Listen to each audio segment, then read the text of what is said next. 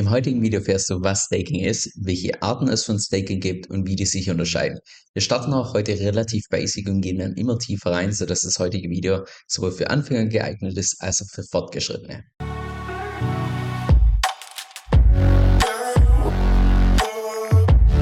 Mein Name ist Kevin Zell und auf meinem Kanal geht es primär um DeFi, Decentralized Finance.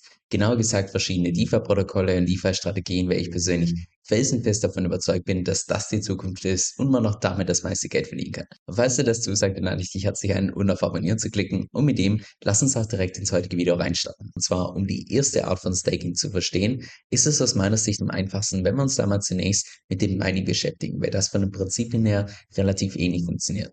Und zwar ist es bei Mining so, beziehungsweise bei allen Blockchains, die auf Proof of Work beruhen, dass die ganzen Miner für Konsensus sorgen. Und das heißt vereinfacht gesagt, dass sie einfach dafür sorgen, dass keiner schummeln kann, indem sie, ich sag mal vereinfacht gesagt, spezielle Computer laufen lassen, die eben sehr viel Strom verbrauchen. Jetzt, wenn du Proof of Work mal ins Deutsche übersetzt, dann heißt es der Nachweis für die Arbeit. Das heißt, wenn diese Miner hier tatsächlich ihre Arbeit verrichtet haben, dann bekommen die auch den sogenannten Mining Reward, das sich in aller Regel zusammensetzt aus einerseits inflationierte Tokens, also Tokens, die einfach den Max Supply oder beziehungsweise die Anzahl der Tokens im System erhöhen und zusätzlich die Transaktionsgebühren. Bei Bitcoin sind beispielsweise die inflationierten Tokens derzeit ungefähr 6,25 Bitcoins pro Block. Jetzt die erste Art von Staking ist im Wesentlichen das gleiche wie das Mining, nur eben nicht für Blockchains, die auf Proof of Work beruhen, sondern für Blockchains, die auf Proof of Stake beruhen. Nur im Gegensatz zum Mining ist es beim Staking auch so, dass du da keine Computer brauchst, die ganz viel Strom verbrauchen, weil du hier eben nicht deine Arbeit nachweisen musst, wie bei Proof of Work, sondern bei Staking musst du nur deinen Stake, also deinen eigenen Anteil an Coins nachweisen. Oder anders ausgedrückt, du kannst selbst zur Sicherheit von Proof of Stake Blockchains beitragen und auch selbst Transaktionen validieren, indem du deine eigenen Coins als Beweis lieferst und dafür bekommst du wiederum den Staking Reward und das setzt sich wiederum zusammen aus dem Großteil von inflationierten Tokens und einem kleineren Teil den ganzen Transaktionsgebühren. Das ist also die erste Form von Staking, wo es um den Konsensusmechanismus geht. Und die Art von Staking kann man auch in unterschiedlichsten Arten ausführen. Lass uns das mal am Beispiel von Ethereum gemeinsam durchgehen. Und wie gesagt, Ethereum ist nur eine Blockchain von ganz vielen, die natürlich auf Proof of Stake beruhen.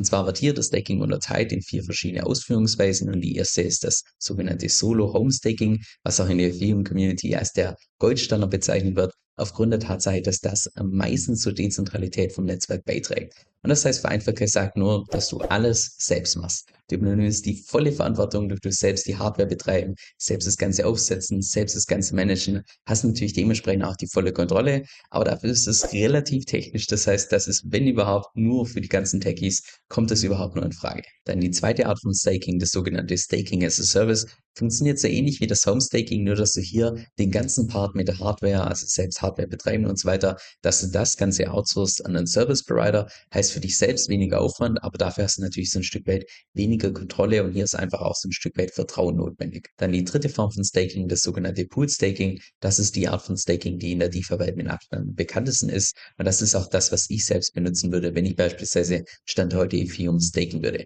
Zwar funktioniert das so, dass du hier eine beliebige Anzahl an Ether einfach in den sogenannten Liquid Staking Pool einzahlen kannst, bekommst dann dafür entsprechend Rewards und zusätzlich hast du den Vorteil, dass du dich um nichts kümmern musst. Du bekommst sogar noch zusätzlich so eine Art, ich sag mal, Quittung für die Tokens, die du eingezahlt hast und diese Quittung in Form von Tokens, die könntest du dann auch bei anderen DeFi-Protokollen wieder verwenden, beispielsweise im Liquidity Mining zu betreiben oder um das entsprechend zu beleihen. Das heißt, da bist du komplett flexibel, aber bringt eben den Nachteil dadurch, dass du eben den Großteil der Verantwortung abgibst, hat das auch ein leicht erhöhtes Risiko im Vergleich zu den zwei Möglichkeiten, die wir zuvor uns angeschaut haben. Und dann noch die vierte Form von Staking über Centralized Exchanges, was im Wesentlichen bedeutet, dass du hier das Staking über eine zentrale Kaufbörse oder beispielsweise eine CeFi-Plattform machst. Das ist die Form von Staking, die ich persönlich nach 2022 niemandem mehr empfehlen würde, aufgrund der Tatsache, dass es zwar in der Praxis relativ einfach ist, brauchst du nur ein paar Buttons klicken und das Ganze ist geregelt. Aber dafür hast du dementsprechend auch das Plattformrisiko, dass diese Plattform insolvent gehen kann, gehackt werden kann. Und das haben wir zuhauf gesehen im Jahr 2022. Und zusätzlich ist es meistens so, dass dieser Staking-Service im Vergleich zu den anderen Alternativen einfach so ein Stück weit von den Gebühren her teurer ist. Jetzt, wenn im Allgemeinen von Staking die Rede ist, dann meint man in aller Regel auch genau die Art von Staking, die wir uns gerade gemeinsam angeschaut haben, wo es also um den Konsensusmechanismus geht.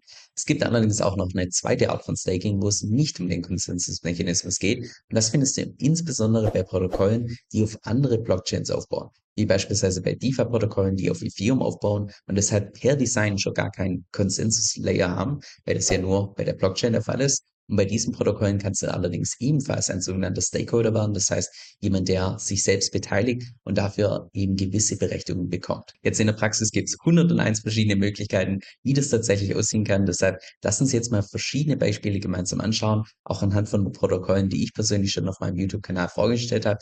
Auch relativ oberflächlich, aber einfach nur so, dass du einfach so ein Gefühl dafür bekommst, wie diese zweite Art von Staking in der Praxis tatsächlich aussehen kann. Falls du tiefere Informationen möchtest, einfach oben bei Google meinen Namen eingeben, das jeweilige Protokoll und dann kannst du auch das vollständige Video dazu anschauen. Hier das erste Beispiel Liquidity, das ist ein Borrowing-Protokoll auf Ethereum, das im Wesentlichen erlaubt, dass du deine eigenen Ether beleihen kannst, also dagegen einen Kredit aufnehmen kannst. Und das ist so bei dem nativen Token LQTY, bei dem Liquidity-Token, dass du den staken kannst und wenn du den entsprechend stakest, dann bekommst du einen Anteil von den Gebühren, die anfallen, wenn jemand dieses Protokoll in der Praxis benutzt. Dann zweitens Synthetics, das ist ein DeFi-Protokoll, wo du selbst synthetische Assets erstellen kannst. Und wenn du hier entsprechendes Staking betreibst mit dem nativen Token SNX, dann tust du primär Liquidität zur Verfügung stellen für die ganzen synthetischen Assets. Und dafür, dass du das machst, bekommst du einerseits inflationierte Tokens und andererseits auch einen Teil von den Gebühren, die entsprechend bei diesem Protokoll anfallen. Dann drittens Nexus Mutual, das ist das mit Abstand größte dezentrale Versicherungsprotokoll für Ethereum, wo du im Prinzip eine Versicherung abschließen kannst gegen verschiedene DeFi-Protokolle.